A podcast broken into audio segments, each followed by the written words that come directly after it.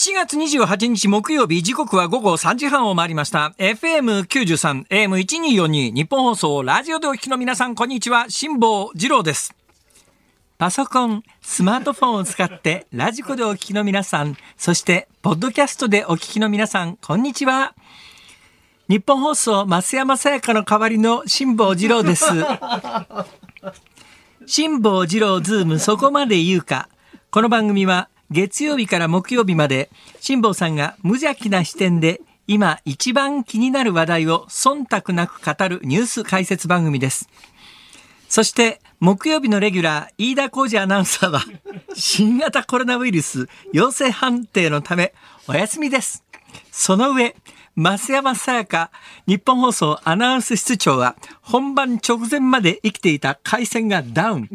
バックアップの携帯電話まで切れたということで 今ご自宅の増山さやかさんとちょっと待ってよ。増山さやかさん私の目の前のパソコンのモニターには顔が映ってるということはパソコン上のスカイプかなんかの音声使えばとりあえずは会話はできるんじゃないか今私の目の前にありますパソコンモニター上で松山さやかさんはですね、えー、ものすごい勢いでスマホをパチパチ叩いております。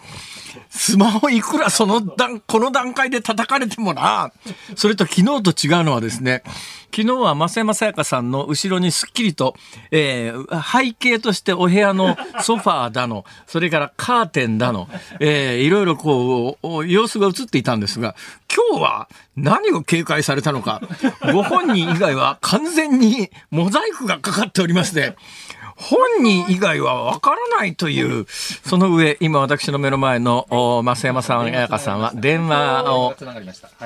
増山さんもしもし。電話してますけど、これはどうすればいいんですかね？どうすればいいってね。あれ？あ、聞こえてどうしようもないでしょう。もう、それ、その声オンエアに乗ってますよ。聞こえてるとこじゃありませんから。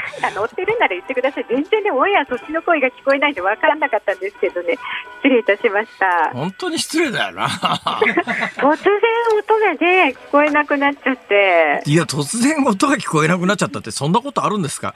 えー、ね、昨日、あの、オープニングの時の増山さやかさんの音声ははよほど耳のいい人じゃないと、えー、あの自宅ご自宅からやってらっしゃるということに気がつかないぐらいのあのクオリティの音声だったんですが、その放送用のクオリティを出す音声システムが本番直前にぶっ飛んだんですか、これ。誰の原因ですかね？これはなんでですか？もう一回つけてみますか？大丈夫です。今ね、とにかくね、私の視野に入る全員が俺のせいじゃないと首を振っておりますからね。あの、俺のせいじゃねえよっていう。全くいじっておりません。えー、でもね、音声さんがね、今もう一遍スイッチを入れてみますかという言葉に反応して、うなずいてらっしゃいますから、試しに入れてみたらいいんじゃないですか？えー、まあ、あの、電源を入れると。えー、これでどうでしょう？これでどうでしょう？来ました来ました。よ。今あ音声が。大丈夫ですね。音声がオンエアクオリティに戻りました。一緒にして。戻りました。じゃあすごいもんですね携帯電話は切りますね。え？はい携帯電話切ります。携帯電話切りました、うん、増山さん。えー、はい、それでは元い、はい、こんにちは。辛坊治郎です。こんにちは。日本放送の増山さやかです。失礼いたしました。ねはいえー、どこからいきますか？いや、まあ、あの、増山さんの近況から教えてください。はい、というのは、昨日の段階ではですね、はいえー、飯田浩二さんは、まあ、ご家族が陽性判定で、本人も陽性判定なので、えー、はい、自宅待機でもう一切番組に出られないという、まあ、社内規定というか慣例になってるらしいんですが、はいはいはい、増山さやかさんの場合は、あの、ご家族が、えー、っと、検査を受けるという話は、昨日の段階ではまだその段階で、あの、結果が出ていないという話だったんですが、はい、その後どうなりました？昨日ですね、娘がですね、コロナの陽性判定が陽性確定ですか、はい、陽性確定したということは、増山さやかさんは当然、うん、まあ、その時点で濃厚接触者となるわけですが、はい濃厚接触者となられた増山さやかさんは、検査はお受けになられたんですか？私はねあの抗原検査は受けてるんですね。はい。自分で。えー、で抗原検査私は陰性でした。あ抗原検査今のところ陰性ですか？はいはい。えー、その後抗原検査ってどのタイミングでやるんですか？うん、そのまんまのずっと抗原検査が陰性だったらどうなるわけですか？扱いは。えっ、ー、とですね今濃厚接触者の待機期間がついこの間の短くなりましたので、はい、私の場合で言うと昨日娘がえっ、ー、とコロナの陽性判定が出ましたので、えー、明日と明後日に、えー、抗原検査で陰性が陰性陰性で続けば今待機3日になったんでしたっけね？そうなんですよ。先週か先々週末にねはい。まあ、若干あの一部でまだ反対してる専門家の方がいるみたいですが、まあ、そんなこと言ってたら世の中止まっちゃいますから、えーはい。増山さんだから今はあのいい3日間の基本観察期間中ということですが、そういうことそのですね。3日の観察期間中の抗原検査で、ずっと陰性だった場合は3日で濃厚接触者が開けるということですね。解除になるということですね。となると、えー指折りこう日数を数えると、うんうん。そのまま増山さんが陽性が出なければ陰性のままだとすると、来週の月曜日にはこのスタジオに戻ってこられるということになりますか？そういうことになりますね。今のルールに従うとね。うーんうん。うーんうん。僕来週月曜日休みますから。なんかね、だからやっぱりそういうところありますよね。そうだからこうやってね差別が生まれるんですよね。えーだって一応大丈夫だということになってるわけでしょ、ええええ政府の方針としては。方針としてはね、ええただまあねそれぞれ考え方もあるのでね。こういったところ微妙なとこですよね。微妙なところですね。いずれにせよ、増山さやかさん、今パソコン越しに見えと、はい。あの、どうでもいいですけど、増山さん、昨日はですね、背景がすっきり完全に見えたのに、今日はなんか増山さんの、あの、ご本尊、いやいや、お姿以外はですね、はいはい。完全にモザイクがかかった状態なんですけど、一体どうなってるんですか、これ？あのこれは昨日あの背景をぼかすっていうことを覚えたのでちょっと使ってみました。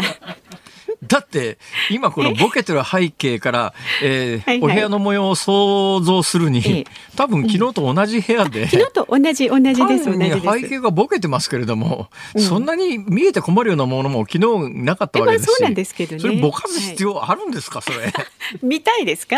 いや別にあえて見たいかと言われりゃい。や別に見たくもないですけどっていうかもう何があるか分かってますからね。だからそこが、今日がこれがね最初の日だった場合に、初めからそうやって背景がぼやかされていた状況なら一体このボケてるモザイクかかってる後ろはどうなってるんだろうってすっごい気になると思うんですが、はいもうはい。昨日あの正解見ちゃってますから。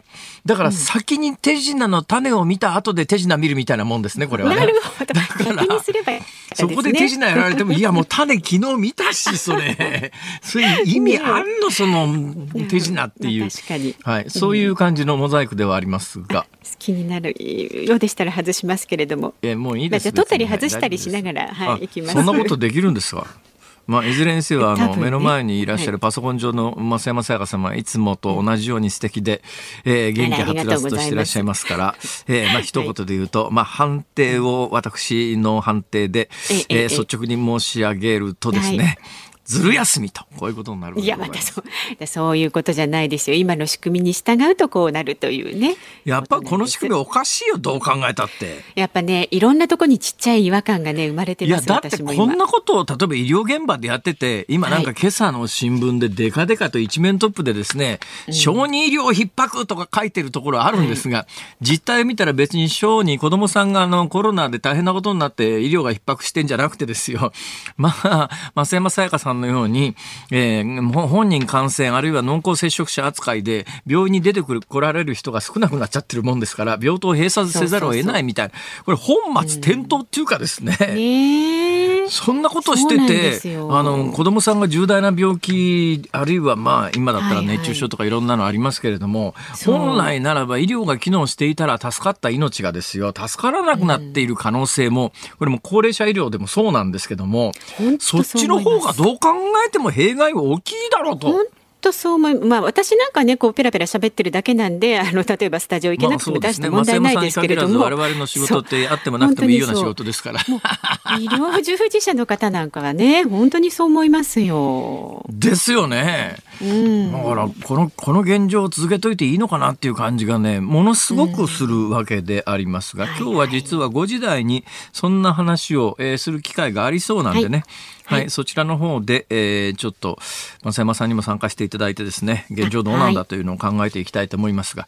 はい、はい。増山さん、昨日一日外に出ずですか、一日お家にいらっしゃった感じですか？えっと会朝そうですね。朝会社から戻ってきてからは。ええ、あの、全然関係ない話で今週どっかで言おうと思ってたんですけどついに言えなかったんでもう今日木曜日なんで、これ来週に持ち越す持ち越すとネネタが腐っちゃいますから。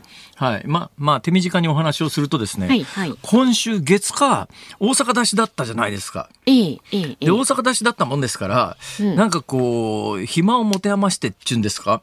えー、この番組は5時半で終わりますよね。5時半に終わって、お家に帰って6時半なんですよ。うんで6時半だとまだ明るいんですね。まあ、特にね、ね、西日本だいぶ明るいんです。これね、実は東日本と西日本と同じ時間でも明るさ全然違いますからね。うん、あ、そんなに？これ意外と東京の人は自分の住んでるところの世界が全世界的に同じだと思ってる、錯覚してる人多いですけども、えー、日本列島って南北に長いだけじゃなくて東西にも長いですから、地球って、うん、あの、右回り、上から見て、えー、半時計回り。だから、まあ横から見て右回りっていう、なんて言ったらいいのかな。ややこしいですけど。まあ、あの、北極側から見て半時計回りに回ってますよね。うんうんそうすると、あの、東にあればあるほど、早く太陽が昇って早く日が沈むんですよ。うん、確かに。ね？だから北海道とか、あの、と比べると、大阪って、えー、日の出の時間が遅いし、日没の時間も遅いんですよ。それはまあ関東、関西でもやっぱりね、東西に500キロ離れてますから。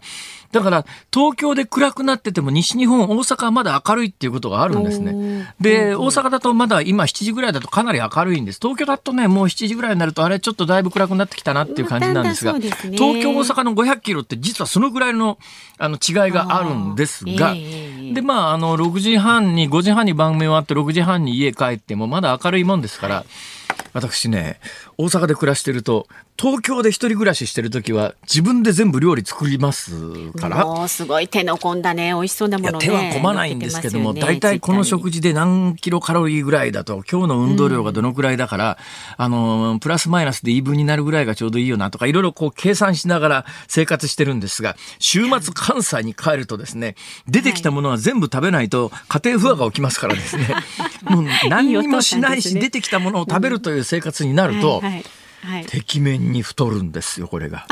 太りまし見事に大阪帰ると塩分型でね塩分型の上にね炭水化物型ですからねこれ多分ねあの多分私を亡き者にしようとする陰謀が働いているんだと思いますが それでみるみるもう劇的に大阪で暮らしてると太るんですよ出てきたもの全部食べなきゃいけないもんですから。えーはいはい、これはいかんっていうんで月曜日火曜日番組終わった後2日続けて走りに行ったんです。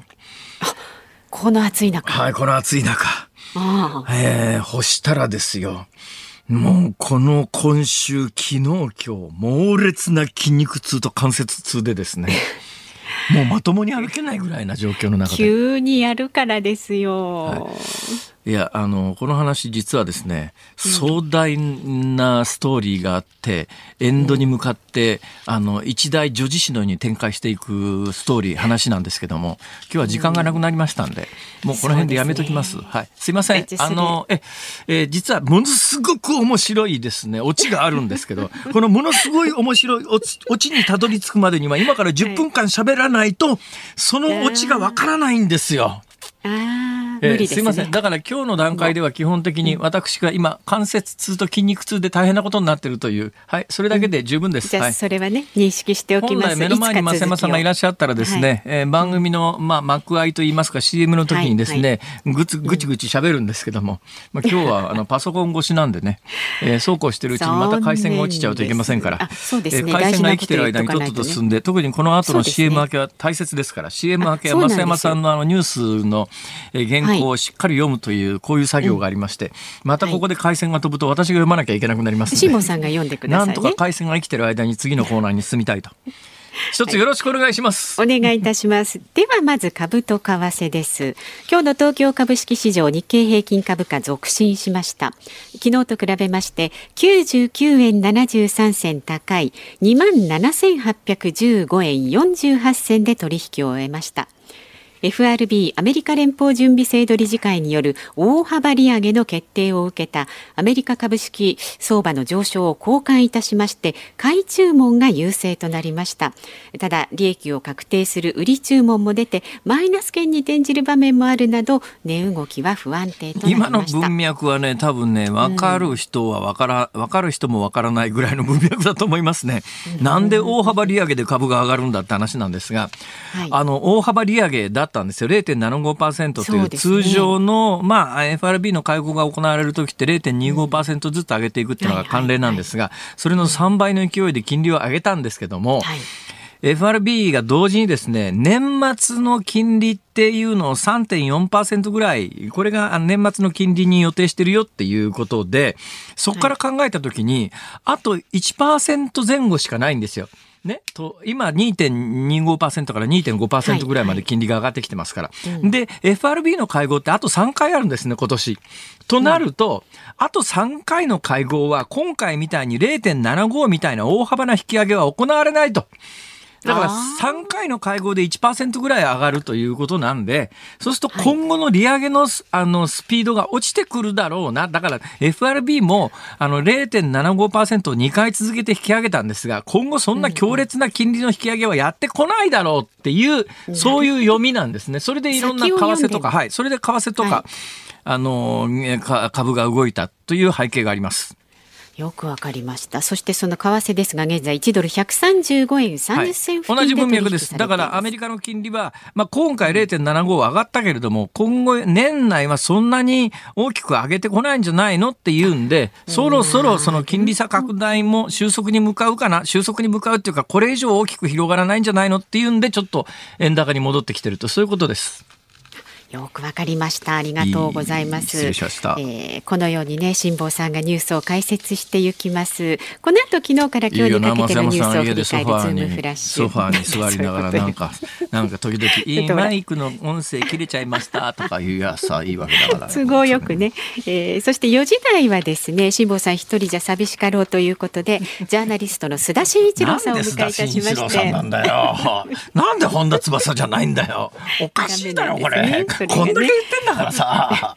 そしてハードなネタに迫っていきます分裂水から7年。山口組の構想ついに決着かというテーマは須田さんしか語れませんのでねぜひ、えー解説していただ最近の芸能界の可愛い子事情についてとか、そういうのでいい。ぶつぶつ言わないでください。さあ番組では ラジオの前のあなたからのご意見お待ちしております。メールは z o o m zoom アットマーク一二四二ドットコム。番組を聞いての感想、ツイッターでもつぶやいてください。ハッシュタグ、辛坊治郎ズームでつぶやいてください。で、今日のズームミュージックリクエストどうしましょうか？生放送で突然、相方のマイクが切れた時に聞きたい曲。生放送で突然相方のマイクが切れた時に聞きたい曲これねヒヤヒヤしますけれどもズームアットマーク 1242.com までお寄せくださいお待ちしておりますズームそこまで言うか。このコーナーでは辛坊さんが独自の視点でニュースを解説します。まずは昨日から今日にかけてのニュースを紹介する。ズームフラッシュです。東京都の小池知事は今日国内で2例目となるサル痘に感染した患者が確認されたことを明らかにしました。海外渡航歴のある30代の男性で症状は安定しているということです。FRB アメリカ連邦準備制度理事会は27日政策金利を0.75%引き上げることを決めました。利上げ幅は6月に続き通常の3倍です。記録的な物価上昇の抑制対策です。北朝鮮の金正恩総書記は昨日演説を行い韓国が軍事力で対抗しようとすればユン・ソンニョル政権とその軍隊は全滅すると強く牽制しました。世界文化遺産への登録を目指していた佐渡の金山をめぐり推薦書に不備があるとユネスコから指摘されていたことが分かりました。政府は推薦書を再提出します。岸田総理大臣は昨日来日中のインドネシアのジョコ大統領と会談を行いました。ジョコ大統領は福島第一原発の事故を受けた日本産の食品に対する輸入規制をすべて撤廃したと伝えました。その一方でジョコ大統領はインドネシア産のマグロやパイナップルなどに日本が課す関税の軽減や撤廃を要望しました。トルコのイスタンブールに27日ウクライナ産の穀物の輸出を安全に進めるための共同調整センターが設置されました。これはロシアとウクライナが今月22日仲介役のトルコと国連とともに交わした合意に基づいて新たに設置されたものです。アメリカの CNN はアメリカ軍の予測として中国が打ち上げた大型ロケットの残骸が来週前半に地球へ落下する可能性があると報じました。具体的な落下地点は不明です。IT 大手メタ旧フェイスブックが発表した今年の4月から6月期の決算は売上高が前の年の同じ時期と比べて1%マイナスの288億2200万ドル。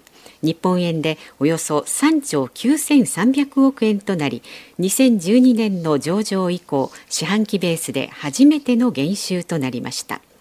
アメリカ経済の減速を受けて企業が広告費を削減する中主力のインターネット広告の収入が減少しました。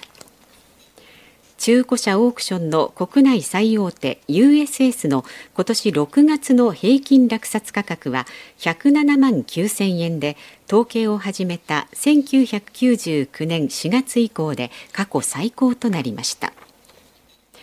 今週の月曜日にもこのコーナーでお伝えしました山口県山口市小郡地域で野生の猿が人を襲っている問題で26日猿を1匹捕獲し殺処分しました。しかしその後も6人が襲われていることから危害を加える猿が他にもいるとみて捕獲作業を続けています。昨日正午までの20日間の負傷者は58人に上っています。今のニュースを聞いてちょっと心配になったのは、はいうんうん、あのー、猿が襲われてるって話は、まあ、今週初めからずっとこの番組でも、ね、番組でもやっておりますけれども、うん、えー、猿があの襲っていたとされる猿が1匹捕まって殺処分ということは、まあ、殺されちゃったということですですが、はいはい、その後もあの、えー、人が襲われる事案が続いているということは、うん、下手をしたら冤罪で殺されちゃったんじゃないんだろうかと。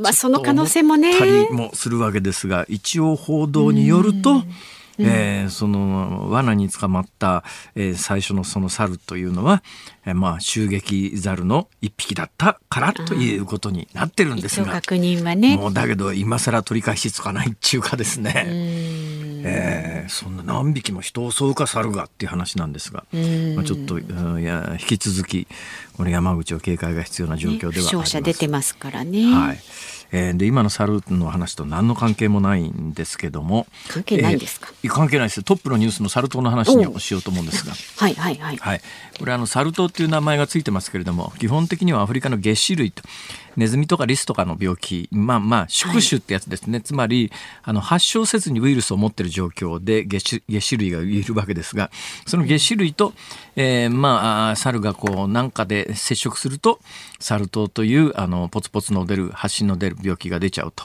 ででそこから人間に感染すると。で海外渡航歴のある30代の男性というふうにあの報道されてますけれども実はこの男性、国籍明らかになってないっていうかですね基本北米に住んでいる男性がどうも北米で感染して日本に入国した後なんか体調悪くなって病院行ってみたらあのサル痘がは確認されたということで。で国内1例目の患者さんとの接触はないと。だ今のところこの病気の日本国内の感染に関しては全部感染状況が終えているという、はい、そんな状況です。わかりました。ズームフラッシュでした。7月28日木曜日時刻は午後4時を回りました東京有楽町日本放送第三スタジオから辛坊治郎と都内のとある自宅から日本放送の増山さやかでお送りしておりますえっとねメールこちらにいただいてますんでねご紹介いたします。いいですね。今パソコン越しに見えておりますけど、はい、増山さん今あのご自身のスマホを、うん、触りながらその番組宛ての メールがスマホに入るわけですね。そうなんですよ。不思議ですよね、はい、いや不思議ですよねってそれ。いや。どうぞ。はい、横浜市のですね、はい、47歳ドライバーの服部さんということありがとうございます。辛坊さんが、なんで須田慎一郎なんだよ、なんで本田翼じゃないんだよ、おかしいだろうって言いますが、ここで本田翼さんが来る方が千倍はおかしいですっていう。確かにね。まあまあ言われてみりゃそうかもしれないですね。いらっしゃる理由がないですか？1ミリも。ああまあ1ミリもいや1ミリぐらいはあるんじゃないですか。これだけ言い続けててもしかしたらですね 誰かからまあねなんかあのラジオで辛坊治郎っていうのがなんか毎日毎日本田翼って連呼してんだけどかわいそうだから言ってやれよとかって友達に言われるかもしれないじゃないですか。かもね、まあラブコールはし続けるものですよ。はい。はまあでは続いて、はい。大田区にお住まいの看板のピンさんですね。へえ。56歳の方。え今日仕事を早退して病院に行ったら。えすみません。先生が体調不良になってしまって急遽休診です。あらまあ。来週もいつ出てこられるか。でねこの方えー、薬が持つかな。私は喘息の薬ぐらいでまあ大丈夫ですがもっと重篤なご病気の方は不安でしょうね。うーんに本当に困ったことですね。まさにそれですね。まあ先生が本当にそれで、あの治療もできないような状況ならそれはしょうがないですけれども、だけどまあげ元気でピンピンしてて別に感染もしてないということになると、それはちょっとなんなんだよそれって感じになりますよね。で喘息舐めちゃいけません。私あの喘息だったことがああありますけれども、喘息が命に関わりますからね。あそうですよね。はい本当本当。えーおというのは、まあ、あの患者さんだから、えーご本人が一番よく知ってらっしゃると思いますけど、うんはいえーお大事になさってください。大事になさってください。さあ番組では今日もあなたからのご意見お待ちしております。メールは z o o m zoom アットマーク一二四二ドットコムで感想はツイッターでもどうぞハッシュタグ漢字で辛坊治郎カタカナでズームハッシュタグ辛坊治郎ズームでつぶやいてください。今日の5時26分頃の大喜利リクエストズームオンミュージックリクエストはですね生放送で突然相方のマイクが切れた時に聞きたい曲理由も添えて送ってください。お待ちしております。この後は本田翼さんではなく須田慎一郎さんが登場いたします。違いすぎだろ。辛坊さんが独自の視点でニュースを解説するズームオン。この時間特集するニュースはこちらです7年目を迎える山口組分裂構想の行方。2015年8月の分裂以降対立を続けている特定構想、えーごめんなさい。特定構想指定暴力団山口組と神戸山口組の構想が再び本格化しています。今年の5月から各地で車の突入事件などが相次ぎまた神戸山口組のトップの自宅は銃撃されました。警察当局は7年に及ぶ構想に決着をつけようと山口組が動き始めた可能性があると警戒を強めています。さあではここで専門家の方お迎えいたします。ジャーナリストの須田慎一郎さんです。須田さんよろしくお願いいたします。はい、翼です。翼さんああのいいですか？ええあのやっぱり久しぶりでええお目にかかったわけでございますが、ええこうしてあの1メーターぐらいの距離で間にアクリル板が挟まってるとはいえ、ええやっぱりなんか威圧感がありますよね。なんかこう面会に来たような。本当にね。しかしさ、歓迎もされてない。昼のひな形から、この山口組の話をしようと呼び込まれる。どういう扱いなんですか、これ？歓迎はしてますよ歓迎は。あのなんかあれですよね。前よりもさらに一層迫力が増したのは何なんだろう。着てるのが黒いシャツだからかな。そうですかそうか髪型があれですか？短くなりました？オールバックで。いやいや、あのーこれ、あの、ソフトモヒカンという 髪型。ソフトモヒカンなんですか？それ。何してんですか？ほいで眼鏡が金縁でしょ？そうそうそう。それで、金のネックレスやって。金のネックレスで で、腕時計ローレックスだし。うわ完全にその筋の人ですね本当にやもうだから今日はね、警察に対してね、はあ配慮もしない、忖度もしない、ええもうこの後ね、もうもうズバズバ言ってきますからね、あどどんなえ話ですか？何が起こったからといってですね、はいはい私責任持ちませんからね。えーいやまあ大丈夫ですよ。あのおばらなり進めませんからえというのはあれですね今の振りはきっとあれですね奈良県警の問題点について喋ろうってんですね。そういう振りですね。いやいやいやいや、奈良県警も大問題ですよね安。倍さんのあの事件現場に行かれたんですって？行きました、当日。当日？当日。あそれは早いですね。ええだから日没までまだ時間があるなと思ったんで、ええ。もう慌てて新幹線飛び乗って、ほら、あの、関西のね、土地勘がある人は、やっぱり京都で降りて、近鉄特急乗り換えばすぐ行くっていうのがならばね、ええそうですね。西大寺はね。ええ。じゃあまだあの結婚とか残ってたんじゃないですか？もちろん残ってますし、まだ現場検証やってましたしね。あらまあ。ええ。で、そこでですね、取材をして、すぐに犯人の自宅の方も行ってきました。行かれたんです行きましたか？どんな家だったんですか？あのーマンションです、マンションです。マンションですか？マンション、8階建てのマンション最上階だけども、ええ。家賃3万5千円の。安いですね安いんですよ。なんか自己物件ですか？いや、自己物件というよりも、まあそこ、なんでそういうこと言うわけ？いやだってだってそういうことでしょ。まあだからあんまりね、あの、裕福な人たちが住むような地域じゃないっていうことですよね。うんはあはいし、はいはい。湾景かなんかでね。え。ええあそうですか、えええーであのい印象としてい今やっぱり奈良県警の悪口言おうと思ったわけでしょ？そうですね。あの、だってね、知ってました、辛坊さん。知らないその8日の事件発生当日に、はいはいえー実は奈良県警本部とですね、ええー奈良日署、あそこの山手西大寺の駅を所管する山手西大寺、えー奈良日署はですね、はい記者会見開かれる予定だったんですよ。は全く別件で。不祥事の報告。何何やらかしたんですか？で、今年の1月にですね、こんな発表あったんですよ。え何かって言ったら、あの、実は奈良日署で拳銃の弾が5発紛失していることが分かりましたと。えで、奈良県警本部に捜査本部を立ち上げて、ええ窃盗容疑で捜査が始まった。はい容疑者が浮上した、もちろん奈良奈良日署の署員ですよ。で、それを徹底的にですね、締め上げたら、えーうつ病になっちゃったんですよ。で、弁護士からクレームがついた。ええ。で、その後、真相が分かって何が分かったかっていうと、ええ実は2020年にはい。古い弾とですね、新しい弾を入れ替えた。その時5発少なく支給してたと。え。最初から5発なかったんですよ。えーじゃあ誰の問題なんですかそれ？いや、だから数え間違いですよ。えそで、れで？冤罪ですよ、だから。えひどい話ですねひどい話でしょ。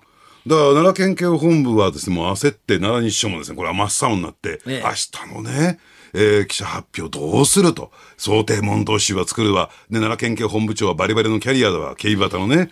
要するにこうやって答えてください。マスコミはどんどんね、え突っ込んできますからお願いしますよ、みたいなところでやってて。で、その当時ですね、明日、安倍さんが行くからよろしくねって来たんだけども、はあどうしよう、警備計画そんな余裕ないぞと。あ、振り返ってみたら今回の参議院選挙、茂木幹事長が来てるから、ちょっと茂木幹事長を安倍元総理に変えて、ね警備員の名前も変えて、これで用紙としようじゃないかっていうんで、えー当日の午前中に警備計画書が了承されあらたまあというね、いい加減なもんですねそういい加減なもんですよ、これは。今回その奈良県警のトップの人はキャリア官僚って話じゃないですか、えね、今回の不祥事で、まあ、当然出世は止まりますよね。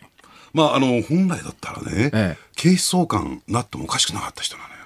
逆に言ったらそういう人だから大きな問題が起きなさそうなところで経験積ませてっていう大阪府警の本部長かなんか生かすときっとなんかろくなことにならないからそうそうそう。キャリアに傷ついちゃうから、はい。キャリアに傷つけないために、ええ。奈良のトップに置いたんでしょ？要するに。奈良ってほとんど事件起こらないからね。通常はね。通常ははい。1年ぐらいやって、ええ。見事に務め上げた。あという形にしようとしたんです。まあそれにしてもまあでも現場に行かれたからよくお分かりだと思いますがあそこの場所で演説はないだろうって結構そう言われてますよね。で加えて後ろを見てるね、ええちゃんと後ろにじゃあ注意を払っている警察官いなかったのと僕もね犯人が立ってた場所に実際に立ってみたんですよ。はいであの映像とか写真で見るよりはええはるかに距離感あるのよ安倍さんが立ってた場所に。ははだからそこに行くのにええ大体9.5秒かかってるんですよ。じゃあその間に誰か止められたはずだっていうことはですね。ずですよ。だって一発目打ってからやっぱりあの秒数数えたら3秒近くありますから、ええええでまたあれ8メートルから5メートルぐらいまでの距離まで歩いたっていうんで、うんそれ一発打った後でも十分止められた事件ですよねこれ。そうですね。だから、あのーもっと言えばね、安倍さんに対して覆いかぶさるとか、はいで、SP は良かったんですよ。あの、えー防弾の鉄板をね、広げた、はいはいはいはい身を挺して、はいはいね、やったから、あそこは、まあ、よくやったとは言えるんだけども、ええその前にね、他の警備の人も含めて、やることがあっただろうと。なるほどね。あとでもう一つね、はい私今裏取ってる最中なんだけども、ええまあ日本放送だからもうバンバンバンバン裏も取れてない話しますけどね。ちょっといや大丈夫ですか？大丈夫ですか？須田さんまあいいやどうぞ。そのね、あの、警備の指揮者がいないのよ。普通は警備課長が詰めてるもんなの、ああいう場現場には。はいはいはいは私どん当時その時もみあの見回したんだけどいない。ええで映像も全部確認したんだけども、え警備の指揮者が見当たらないんですよ。あらまあ。どういうことですか、それは？だから、そこを中起点としてね、警備課長がなんか詰めて、ええ要するに情報共有するわけですよね、はいそういうことが行われてなかったんじゃないかな。まあ、要するにみんなで舐めてたっていうことですね。そうですね。だから簡単に言うとね、そんなことが起こるなんてことの想像力もなかったっていうことですね。で、そういうことに配慮するよりも、今日の午後からの記者発表。なるほど。まあ、これで日本放送も奈良県警出入り禁止ですね。いや ちょっとえーこの番組における発言のすべては須田慎一郎さん個人が追いますので 大丈夫ですよ。はい、問題があったら全部須田さんのせいですから。はい。はい、よろしくお願いします基本あの出てきていただいたゲストに全部の責任を追っかぶせるというそういう方針の番組ですから。はい。もちろんそうですよ。そんなもん。翼困っちゃう。いやいや、翼じゃねえし。えー、さて、は い話を戻しますが、は今日本の、なんか最近あの、他のニュースがたくさんあるせいか、日本のあの、暴力団構想の話、ほとんど、特に関東にいるとですね、聞こえてこないんですけど、ええ。山口組どうなってんですか？もうそろそろ終結の方向ですよね。あれよくわかんないのは、ええ。山口組って基本的にはですね、神戸を地盤の暴力団じゃないですか。ええ。だけど今の山口組ってトップなんで名古屋にいるんですか？いやいや、もともとの出身母体が行動会といって、はい。名古屋を地盤とする組出身だからですよ。え、そうなんですか？ええ。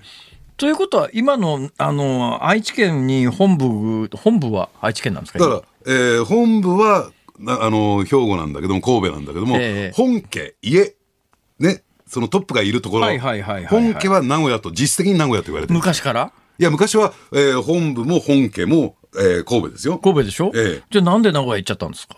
いやだからその名古屋出身だからっていう。なんで名古屋出身の人が山口組のトップになれちゃうんです不思か議なとこですよね。そこが一番やっぱりね揉め事になった原点かなととは言ってもですねやっぱり一番資金力があったんですよ。愛知県だから？愛知県だから。兵庫よりも？兵庫よりも？兵庫よりも。兵庫と名古屋比べて、神戸と名古屋比べてみてください、辛坊さん。いやしょぼい神戸と、今や、飛取り落とす勢いの名古屋ですよ。いやこれあの神戸差別だ。個人のご意見ですからもう。何言ってんですか？ちょっと待ってください、はい。行動会。あのーえっと九州で九州で一時期ですね、あの、すか、あの、なんとか料払う、みかじめ料払わないスナックに放火したりなんかするとんでもない暴力団いたじゃないですか。工藤会。あれ違うんですか？違います、違いあます。全然違うんですか？違います行動会と工藤会は別の組織。全く別の組織です。全く別の組織。別の組織あの、その九州のやばい方の工藤会は今どうなってるんですか？壊滅状態ですえ、ね。壊滅状態これは警察がですね、はい本気になってやったもんですから、ええー潰されました。警察が本気になったら潰れるんですか？潰れますよ。じゃあ山口組だの行動会だのが潰れてないのは警察が本気じゃないってことですか？だって暴力団の、ええー捜査で飯食ってる刑事さんだって山ほどいるんですよ。その人たち食いっぱぐれちゃうじゃないですか。えー発言はすべて須田慎一郎さんの責任で行っております。個人のご意見ですはい 須田慎一郎さん個人のご意見です。え、はい何ですか？警察は暴力団と、暴力団で飯を食ってるから、本気で潰さない？いや、だってね、まあ聞いた話ですよ。私聞いた話だけども、ええ。あの、都内のね、ええ。闇カジノって一定のルールがあって、はい。だって出す方だって、大体バックに暴力団がついてるんですけども、はあ出す方だってオープンして結構調度品を入れたりね、いろんな機械入れたりしてやって、人も配置してやるのに、ええ。出してすぐガサ入れかかったら、あのー全くその投資資金が回収できないじゃないですか。はいはいはいはい。大体ね、なんかこう、暗黙の了解事項として1年ぐらいやったら、えー摘発するっていうね、だから投資資金が回収できるまで警察は待ってくれるってことですいや、待ってくれてるのか、気がつかないのか、一応わからないです、そこは。ああ、まあ、須田さんは要するに、ああの、匂わすという点では、えー警察と暴力団の間に何か暗黙の了解みたいなものがあるんじゃないのかということを言いたいわけですね。いや、あるんじゃないのかなって。だって、そんな、えオープンして間もないところが入ったなんて、私闇カジノってそんなにたくさんあるもんですかいや、結構あります。すよ。赤坂とか歌舞伎町とか。なんだったら今度一緒に行きます？いいえ、僕、僕はとんでもない。何を言ってるんですか？僕は、僕はね、基本的にね、あの、違法なことはしない。違法なことはしない違法なことはしない。あかけなきゃ大丈え？夫。かけなきゃ。そうなんですか、ええ、賭博しなきゃ。いや、かけなきゃ面白くない。なんてこと言ってんですか？なんてこと言うんですか？本当にもう。そうですか、わかりました。えええで、九州の工藤会は警察が本気になったから今壊滅状態。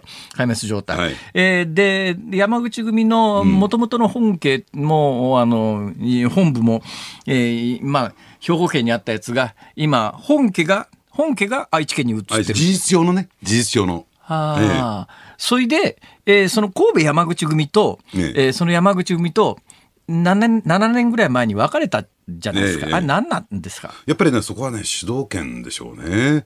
だから、やっぱり神戸サイドとしたら、えええ面白くないわけですよ。名古屋っていうか、その行動会に、その主導権が奪われてね、ええ。それに頭下げなきゃならないという状況に、やっぱり、えー神戸こそが山口組の保守本流みたいなね、高知会みたいな。ああ。まあそうでしょうね。ええ。それで、ね。それでまあ分裂して、ええ。で、今どうなってんですか？いや、もうね、事実上ね、まあ、神戸山口組は、終焉の時を私は迎えつつあるのかな。でも最終的に終焉しない理由が2つあるんですよ。ええで、一つはですね、やっぱりトップの井上組長、神戸山口組のね、はあはあこれが引退をしないということ。ほうほう。ね。で、トップが存在するということ。ええ1点目。2点目は、まだ若干資金力がある。ね。えーやっぱりね、神戸山口組の資金力を支えてるのは、ええ共有会っていうね、共有会ってどんな字ですか？あのー任教の教に友達の人弁に狭いみたいなやつですね。ええはいはい。共有会。えー共有会、これはね、淡路島に本部があるところ何。何してるとこですかそれ？えーだから、えー神戸山口組の若頭っていうのをね、ほうほうえー務めて、だから、事実上のね、副組長の下ですか、ナンバー3と言ったらですかね、ほうほうほうほうえーその組ですよ。はあで、これは資金力あるんです、すごく。なんで？淡路島で、やっぱり、ななんであるんですか玉ねぎね。栽培。そんなことないでしょやっぱ。りあのね、明石の隊かな。いやいや、そんなもので暴力団、資金源にはならいや、ないでしょ、とにかくね、こ。こ裕福なんですよ。それからもう一つが、これね、あの、茨城県にある、えー特製会っていうね、茨城県って北関東の茨城？そうです。は石岡市に本部があるんですけどね。はで、そこが若頭補佐を務めていて、ここもね、資金力がある。この二つが残ってるから、なんとか、その、生きながらえてるというね、状況になってるんですね。あでもあれですか、そのじゃあ今おっしゃった井上さんという人が、まあ、あの亡くなったりなんか将来すると、えーだんだんこちらは収束方面って感じですか？い。や、もう、亡くなったりとかですね、引退したらもう完全に決着するんじゃないかなとじゃあその私は思いますね行動会って今の山口組の本流ですよね、中心にいるところの暴力団は、はいはい。うーんなんでそんなに勢力保ってってるんですか？やっぱりね、えー、しのぎがうまいんですね。何して食ってんですかこの時代に暴力団って。え、だから、だって今、あの、みかじめ料なんか集めに行くと、すぐ暴対法で摘発されちゃうでしょ。ええ。ただね、やっぱりね、本業を持ってるっていうかな、あの、肩着のって言ったらいいんですかね、その、やっぱりね、違法行為だけじゃなくて、ええ。制業と言ったらいいんですかね、そういうのをちゃんと持ってるんですよ。えそこがね、分かんないところで、ん制業っていうと普通の会社じゃないですか。ねええで、合法的に金を稼いでますと。ええそれはもう、もはや暴力団と言えないんじゃないですか。いや、だからその辺って、だって暴力団は、俺たちは暴力団だからね、まあ暴力団と思ってないんですよ。人教組織って思ってますから。ね。いや、暴力団でしょ。いや、今日笑っちゃったのはね、今日昼ニュース見てたんですよ。ええある昼ニュース見てたら、ええなんかラッパー、ラッパーってわかります？ラップ歌う人ね、はいはいラッパー捕まってんですけど、ええラッパーの暴力団員が捕まりましたって、暴力団員ラッパーやってんだと思って。まあ、まあ、いろんな方々がいますからね。あーで、あの、須田さんが親しいのはどの辺の人たちですか？いや、私ね、あんまりそういうところとは親しくないんで、はい仇の人間なんで。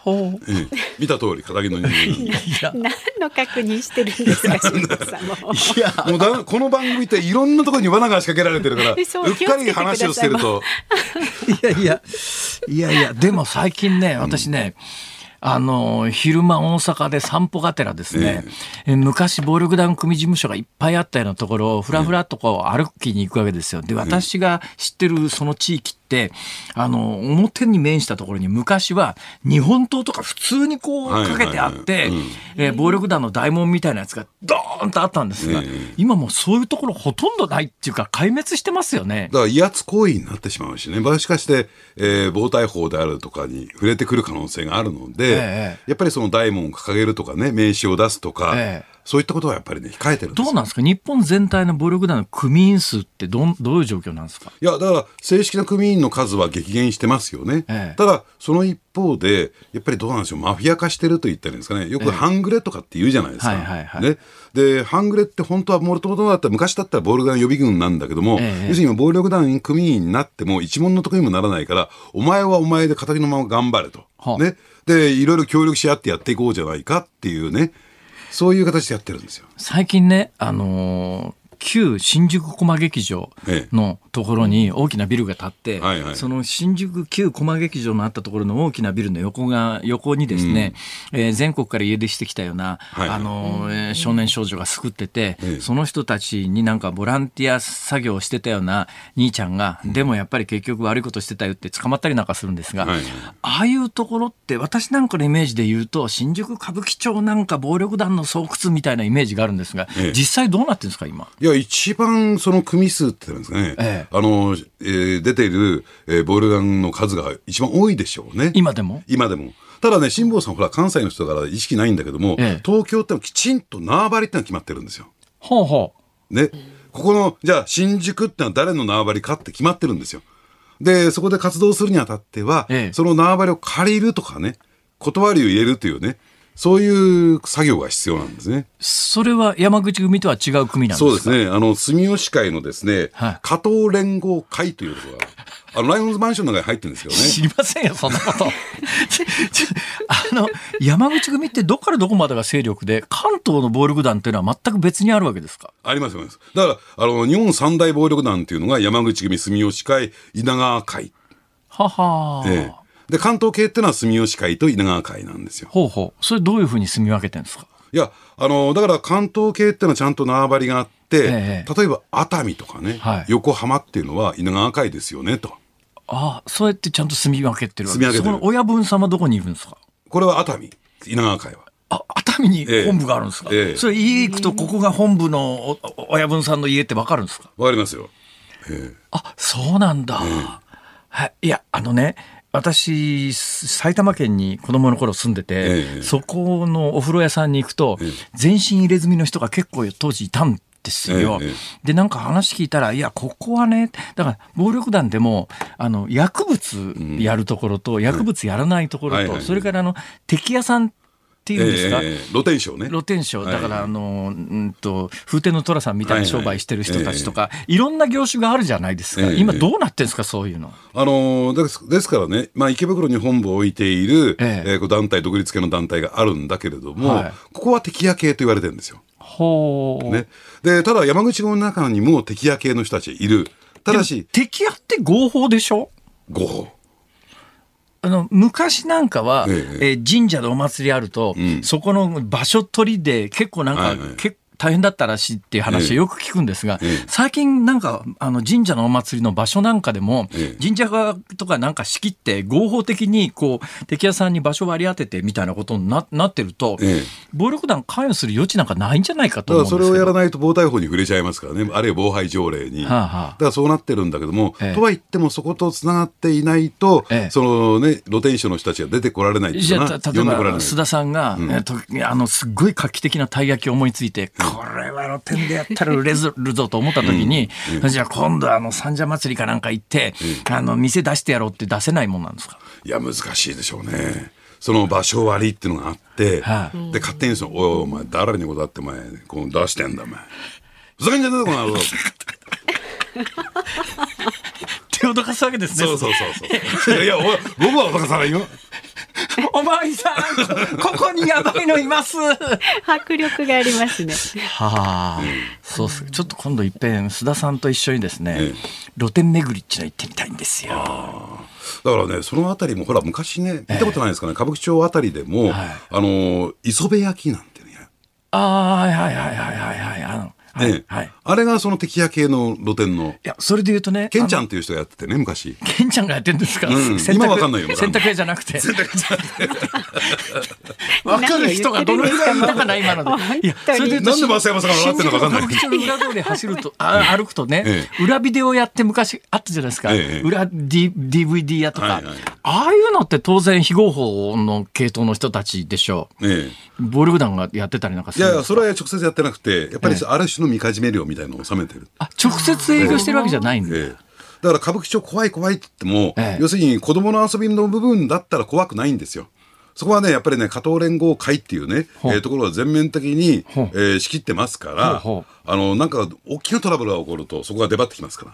小坂さんっていう方が会長です。この人、拓大出身なんですよ。すごい今なんかよいろんなところ。に忖度しながら喋ってますね。いや、本当に。ちょっと須田すさん、ごいあのちょっと続き聞かせてください、またね。またぜひやっぱり東京の放送だからね、リアルなお話そのあたりで、ちょっと忖度しない。さあ、あの須田さんなんですけれども次回の日本放送のご出演はですね、来週の8月1日月曜日の朝6時からの今ね、飯田君に代わって頑張ってます新業一華のえ OK 工事アップのオそんな話してんですか？ープニいや、そこングからはやのご出演んないよ、こんな話。そうですよニュース番組だから、向こうは。ありがとうございました。ありがとうございました。ありがとうございました。ズーム日本放送辛坊治郎ズームそこまで言うかをポッドキャスト YouTube でお聞きのあなたいつもどうもありがとうございます日本放送の増山さやかですお聞きの内容は配信用に編集したものです辛坊治郎ズームそこまで言うかはラジオ局日本放送で月曜日から木曜日午後3時半から毎日生放送でお送りしています。番組はラジオの FM93 AM1242 に加えてラジコでもお聞きいただけます。ラジオラジコではポッドキャスト YouTube 版にはないコンテンツが盛りだくさん。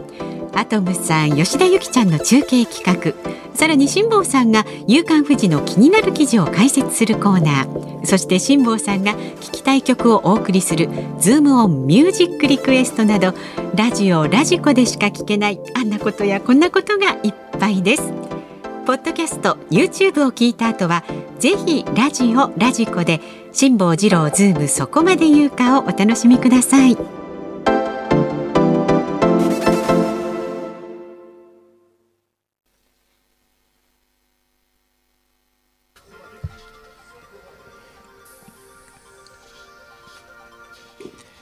月28日木曜日時刻は午後5時を回りました辛坊治郎です日本放送の増山さやかです。ズームそこまで言うか。今日は有楽町のスタジオから辛坊さんと私が、えっ、と、娘がね、コロナに感染いたしましたので、自宅からのリモート放送ということでお送りしています。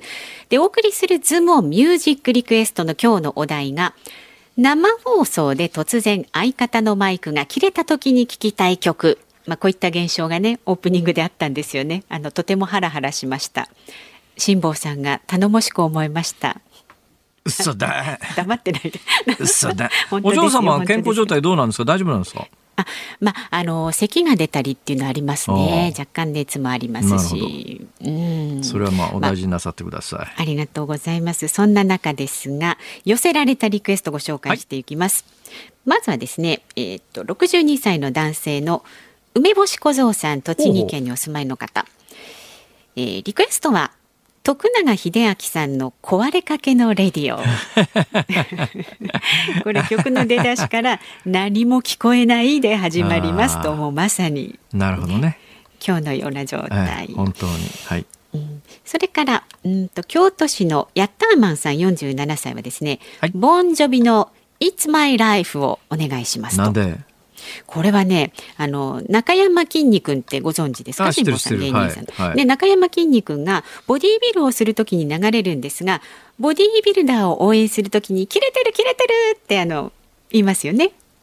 あ言うんですよ。あの筋肉のこうなんかキレがよくムキムキしてる。切れてる切れてるっていうのでマイクの音声が切れた時も皆さんで切れてる切れてるって言ってたんだろうなと。いろいろ考えてくださいますね。本当ですよ。知恵使っていただいて、あとはね中央区のアメンボマンさん男性の方。マイクの回線が切れても生放送はストップすることができません。リクエストはクイーンの The Show Must Go On. ああなるほど。なるほど、あとはですね山梨県からですね、うんとチャトラニャンコさん。今日のズームオンミュージックリクエスト J ウォークで何も言えなくて夏。突然回線が切れたら何も言えませんよね。ということです、そうですね。あとですね今日はこれが一番多かったそうです。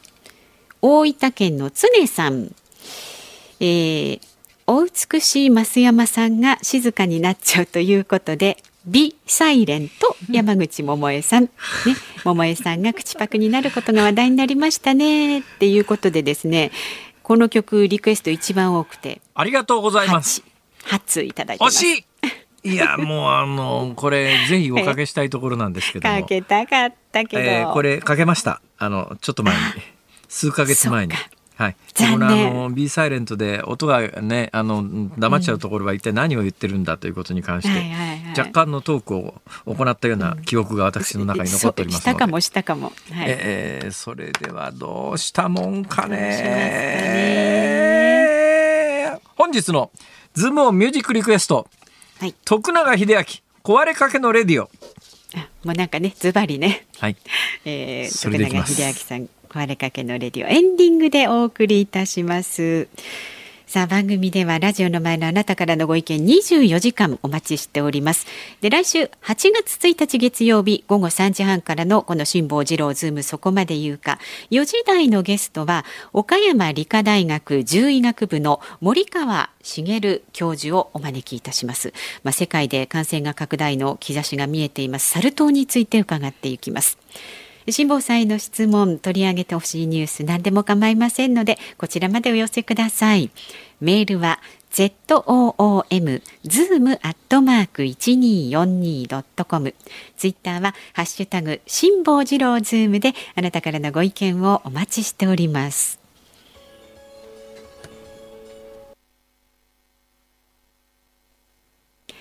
辛坊さんが独自の視点でニュースを解説するズームオン。今日最後に特集するニュースはこちらです。コロナ5類相当を念頭に見直し、政府分科会の有志が提起へ。政府の新型コロナ感染症対策の分科会はコロナの感染症法上の位置づけの見直しを提起する方向で調整に入ったと今朝の日本経済新聞が報じました。分科会の有志は提言でコロナについて季節性インフルエンザと同様の扱いだが公費負担を残す新たな分類への移行も含めて幅広い議論を促すとしています。はい、えーようやく、まあ、コロナ、新型コロナって今どんな扱いされてるかというとですね、あの、民主党政権の頃だったんじゃないかなと私は記憶してるんですけれども、はいえー新型インフルエンザっていうのが国際的にものすごく心配された時期があるんですよ。うんうんはいで、はい次にやっぱり人類にとっての最大の感染症の恐怖は、インフルエンザウイルスが変異をした時に、まあ1918年から第一次大戦の頃に全世界でものすごい数の方が亡くなった。まあ今、多分ね、えーなんとか型っていうインフルエンザのなんとか型っていう、まあ季節性のインフルエンザになってるんですが当時あのはい。スペイン風邪と言われてですね、全世界的にものすごくたくさんの人が死んだインフルエンザがあってだから免疫がない新しい型のインフルエンザが全世界で発生した時にそのためにな法律作っとかなきゃいけないよねっていうんで新型インフルエンザと、えー対策特措法みたいなやつができたんですよ。はい。で、コロナが流行り始めた時に、新しく法律を作らずに、この新型、新しいインフルエンザウイルスが誕生した時に作った法律を当てはめたんですね。で、新型インフルエンザ等感染症っていう、等がついてた、などがついてたんで、うん。まあ、新コロナは新型インフインフルエンザじゃないんだけど、コロナウイルスっていう、まあ、どっちかというと、季節性の夏風邪に近いものでインフルエンザではないんだけども法律とりあえずこの新型インフルエンザ等感染症の扱いにしましょうということで新しく人類の脅威になるようなインフルエンザウイルスが誕生した時のために作られてた法律を流用したんですよ。ほいでだからまあ二類相当二類相当って言われてますけど、まあ、感染症法っていうのは一類があのペストだとか天然痘だとか、まあ、天然痘はもう今人類で撲滅されて似たようなもののサル痘っていうのが流行り始めてちょっと話題になってますが、まあ、一類っていうとペスト天然痘ですね。二類っていうのがまあ結核です。三類がコレラだの赤痢だの。で四類にマラリアがあって5類が季節性インフルエンザ。で季節性インフルエンザということになると、はい、まあ言うやえー、特にあの入院勧告とか、えー、就業制限とか汚染場所の消毒とかそういうのは一切ないんですが、うん、あの新しくインフルエンザの新型が生まれて誰も免疫持っていないようなインフルエンザの新しいものが生まれた場合には、はいはい、もう外出の自粛要請もできます。無症状者への法律の適用もできます。入院勧告もできます、うん、就業制限もできます。汚染場所の消毒もしなくちゃいけませんっていうのがこの新新しいインフルエンザのウイルスが誕生した時の体制を整えてたんですね。はい、で、コロナが生まれた時に、この新型インフルエンザ等感染症扱いをしたもんだから、一部、あの、一類に、感染症法上一類に分類されているペストや天然痘よりも、ペストや天然痘って実は外出の自粛要請できないんですけども、新型インフルエンザはできるんですよ。だからまあ、2類相当ってよく言われますけれども、え実は1類よりも厳しいところもあったりなんかする、ものすごく恐ろしい病気の扱いをして体制整えたんだけれども、そこからまあ2年以上経過して、現状の BA.5 の、まあ、状況から見て、えー、ペストや天然痘結核扱いしなきゃいけない病病気なのかっていう、まあ、あの、当たり前の議論がようやくあのマスコミでも口の端に上るようなことになって、うんね、はい、でまあそっち方向に向けて動くんだけどでもやっぱりいろんな人のメンツっていうのがあるわけですよ。はい、ここまでずっとそうやって新型インフルエンザと感染症というふうに扱って大騒ぎしてきたのにいきなりいやインフルエンザと季節性のインフルエンザと同じ状況にするのは、まあ、メンツもあるし できないと。じゃあどうするかというと、えー、季節性のインフルエンザとあの、全く同じ5類に引き下げるんではなくて、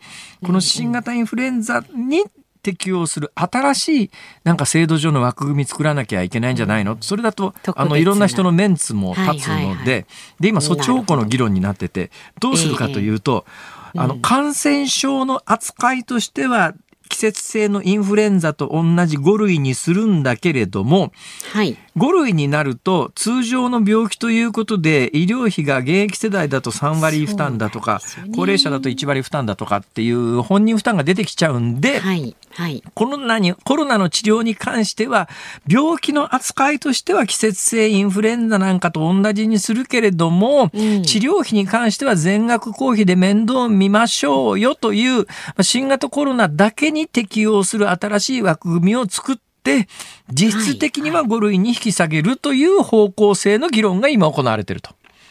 そんな状況です。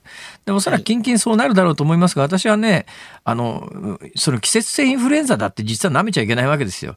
季節性インフルエンザってね、ね。特に若年層、若い人、子供にとっては恐ろしい病気で、私も実は実体験があるんですけど、はい、季節性のインフルエンザかかって高熱が出るとですね、インフルエンザ脳症みたいなことで、はいはい、えー、私もちょっと子供の時に鮮烈な記憶があるんですけども、何が起きるかというとですね、私は別にそうしたわけじゃないですが、子供さんがインフルエンザにかかって夜中に高熱で目が覚めてわけわかんなくなって窓から飛び降りて死んじゃうみたいな、そういうケースが結構あるんです。危険だね。はい。だから季節性インフルエンザも舐めちゃいけなくて、実は若年層にとっても命に関わる病気なんで、だから季節性インフルエンザと同じに扱いして、やっぱり重篤になっちゃうような人が出るわけだから、そういう人は適切に治療をすると。だけれども、いわゆる濃厚接触者とか感染者全数報告させる、今これが大変でね、いまだにその感染者全数報告という制度が生きてるわけですよ。だから今病院で何が行われてるかというと、今あの、検査するとどんどん出ちゃって陽性者が出るんですが、検査して陽性者が出ると、厚生労働省のなんとか、ハーシスとかなんとかっていうシステムに、あの、感染者の情報を入力しなきゃいけないんですよ。だからどこの小さなクリニックでも看護師さんやお医者さんが真夜中までそのコンピューターの端末と格騰してですね、それでね日にちまたいじゃうらしいですよ。はいはい。だからそんなことしてても現場があの疲弊するばっかりなんで、はい。だから本当に重症化して、えー治療しないと命に関わっちゃうような人を適切にインフルエンザだってそうしてるわけだから、うん。でそういう体制を整えるそっちを優先させてもうあの症状も全く出ていないけれども検査で陽性に出た人を政府に報告しなきゃいけないからといって現場のお医者さんが コンピューターの端末と格闘してそれで時間取られるみたいなバカバカしいことはやめましょうよと。うん。えー私はねそういうタイミングに、まあ、ようやく熟してきたかなと。だからまあようやくまともな議論ができるよう時にできるような環境が整いつつあるかなっていう感じなんだけどただまあ今朝あたりのワイドショーなんか見てるとまた同じような大騒ぎしてるところもありますからね。だマスコミの責任は重いなと私はつくづく思います。以上です。はいズームオンでした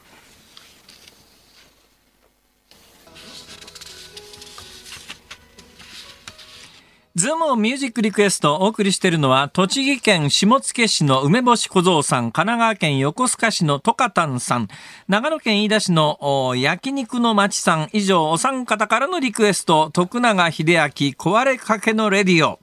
はい。はい。はあ、心に染みますね。ね。心に染みますね。はい、でもはい。今日ははい。番組冒頭、えー、増山さんのマイクが本番直前に不調をきたすという、そうハプニングが起きてしまいまして。で私側からすると全く音が急に聞こえなくなってしまってものすごい不安。いやだから冒頭のいつも増山さんがあと、うん辛坊治さんの無邪気な視点でってあるじゃないですかあそこ。はいはい。しょうがないから私が読んだんですよあそこ。あれ辛坊さん読んだんですか？そうですよ。どうしてくれるんですかとこれは後で聞いてみます。いやいいですよ。レアものですね。なくていいですよ。まあ、レアものであることは間違いレアであることは間違いないですよ。そんなことしょっちゅうやられてたまったもんじゃないですからね。勘弁してくださいよ。本当ですよね、ということで、えーご案内しておりますけれども、増山さんご家族が新型コロナに感染が、あー確認されて、今、えー濃厚接触者待機中、ご自宅で待機中なんですが、まあ、ご本人は、えー抗原検査の結果、今のところ陰性が続いているということなんですが、はいこのまま陰性が続くと、来週月曜日にスタジオに復帰されますけれども、はい。えー途中で陽性が1回でも出てしまうと、ご本人が感染者扱いということになりますから、えー症状がなくても10日ぐらいはそれから出てこられなくなる可能性があるというそういうことですね。ことになりますね。はいどうなんですかって分かんないですよね。本人だって分かんないですよね。うんうんそうで飯田さんにつきましては、はいはい一応その隔離期間が、えー火曜日までということになりますので、えええええっと水曜日からは復帰の予定になってるんですよね。だから来週木曜日に飯田君は大丈夫じゃないかなと思うんですがね。。飯田君は元気にしてるんですか？あの割とあのそんなに症状はね悪くなくと。はい。サボってんじゃねえか違います。言うと思ったからもう。さあお聞きの日本放送この後ショーアップナイタープレーボールです、えー、午後6時からはナイタースペシャル。いつでもみんなのプロ野球ラジオペナントレース。前半戦総決算スペシャルお送りいたします。で明日の朝6時からの新業一華の OK 工事アップ。明日は内閣官房参与で外交評論家の宮家邦彦さん。6時のオープニングから登場です。でその後朝8時からはこちらも私リモートで参加します。春風亭一之輔さん。あなたとハッピーですメールテーマファッションに物申すです。で来週の8月1日月曜日この辛坊治郎ズームそこまで言うか。4時台のゲストは岡山理科大学獣医学部の森川茂教授サル痘についてねいろいろと伺ってみたいと思いあます。あまあそちらの分野の第一人者らしいですからね、はいはい。えー貴重なお話が伺えると思います、い。さあ来週は復帰されるのかな？辛坊治郎ズームそこまで言うかここまでの相手は辛坊治郎と増山さやかでした。来週もあるよん